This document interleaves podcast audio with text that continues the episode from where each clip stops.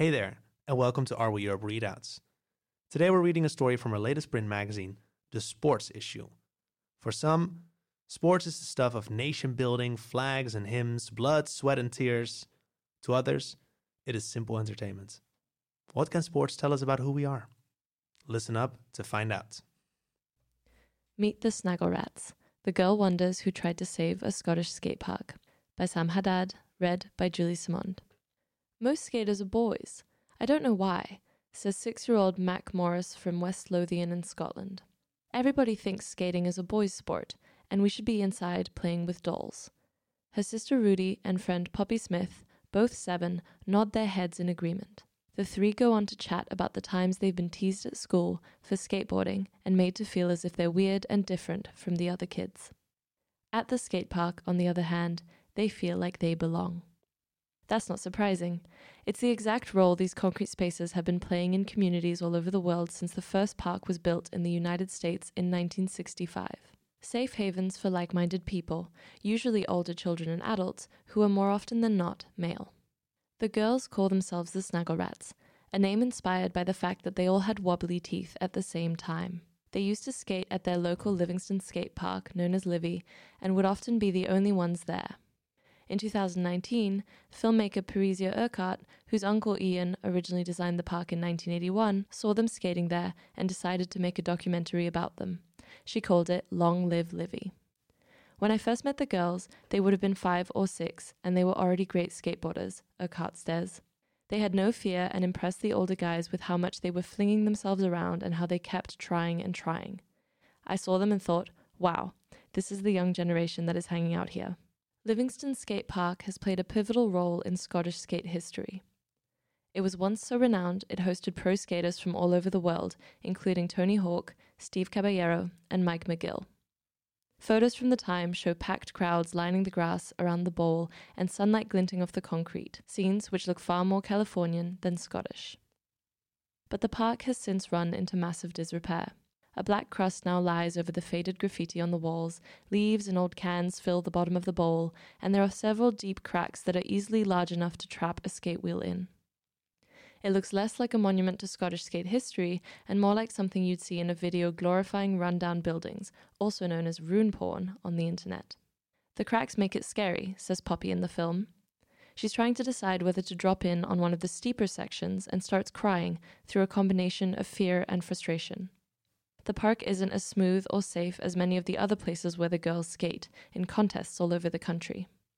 All it takes is one fall, and that's months of building their confidence back up, says Poppy's mum. You find yourself thinking, should I be encouraging her to do that? The mothers are also frustrated with the condition of the park.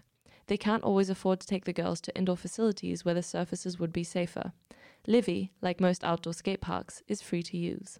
Skateboarding is set to make its debut at the 2021 Summer Olympics with the International Olympic Committee insisting on achieving gender balance across all disciplines, this is encouraging news, especially for the sport's women. Poppy already has her sights on a future games, but her mum warns that equality won't arrive without decent spots for the girls to skate. If we're going to have equality in skateboarding, these girls need a place where they can get better, says Poppy's mum. There's a whole generation of kids that want to skate Livi at its best. They want to have the great opportunity that people had 30 years ago when it was the best park in the world. The girls and their mums had the idea of setting up a crowdfunder to improve the conditions at the park and make it easier to skate there. Not just for themselves, they wanted to spread the joy of skateboarding and attract more local kids to this place and the sport. They secured the backing of the council and even enlisted the help of Tony Hawk, whose appearance via Skype to surprise the girls is one of the documentary's highlights. One of them is so overwhelmed she begins to cry. Tony tells the girls his memories of visiting Livi and how he thinks of it as a landmark that needs to be saved to encourage more people to skate there.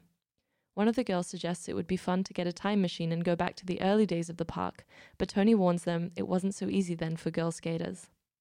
They were not as welcome with open arms in skating back then, he says. It was really hard to be a girl skater because people just had a lot of bad stereotypes and there wasn't much support. Long Live Livi was broadcast on BBC Scotland in 2020 and had an impact right away. The response we got from parents was unbelievable, says Parisa. They said their kids loved it and were watching it over and over again.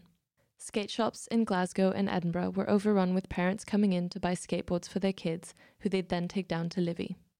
As parents connected with each other, a new sense of community developed. It brings equality to communities as there are a lot of people who can't afford to go to indoor parks, says Parisa. How many places have all these different income levels and generations coming together? But there was also a less positive postscript to the documentary's release, and especially to the crowdfunder to fix up the park. Some local skaters set up a counter petition to object to any improvements to the park, stating Livi's gnarly nature was part of its appeal. They wanted to keep Livi great rather than bubble wrapping the park. The tone of the debate became hostile. Due to threats and intimidation, the Snagglerats mums backed off and eventually stopped taking the girls to skate at Livi at all. They still skate regularly at other parks, where they are welcomed and continue to inspire young skaters all over Scotland and beyond. And they're now trying to get a much smaller skate park at nearby Winchburgh improved instead. It's a worrying outcome. A top quality skate park can really lift the spirits of a local community and encourage young people to take up sports which are helpful for their well being. And it raises questions of who has the rights to control a public space, not to mention its collective memory. It's been bittersweet, says Parisa, I find myself wondering if this would have happened if the campaign had been led by fathers and sons. Despite skateboarding's inclusion in the Olympics and the recent push for equality, it's hard not to think that she may be right. Did you like listening to this story? Dive into all our readouts from this issue or previous ones, or listen to our narrative Are We Europe stories wherever you get your earful of audio right now. And don't forget, you can also become an Are We Europe member and connect with storytellers and others across the continent starting at 4 euros a month. Just go to areweeurope.com slash member and help us build a new media for a changing continent. That's areweeurope.com slash member.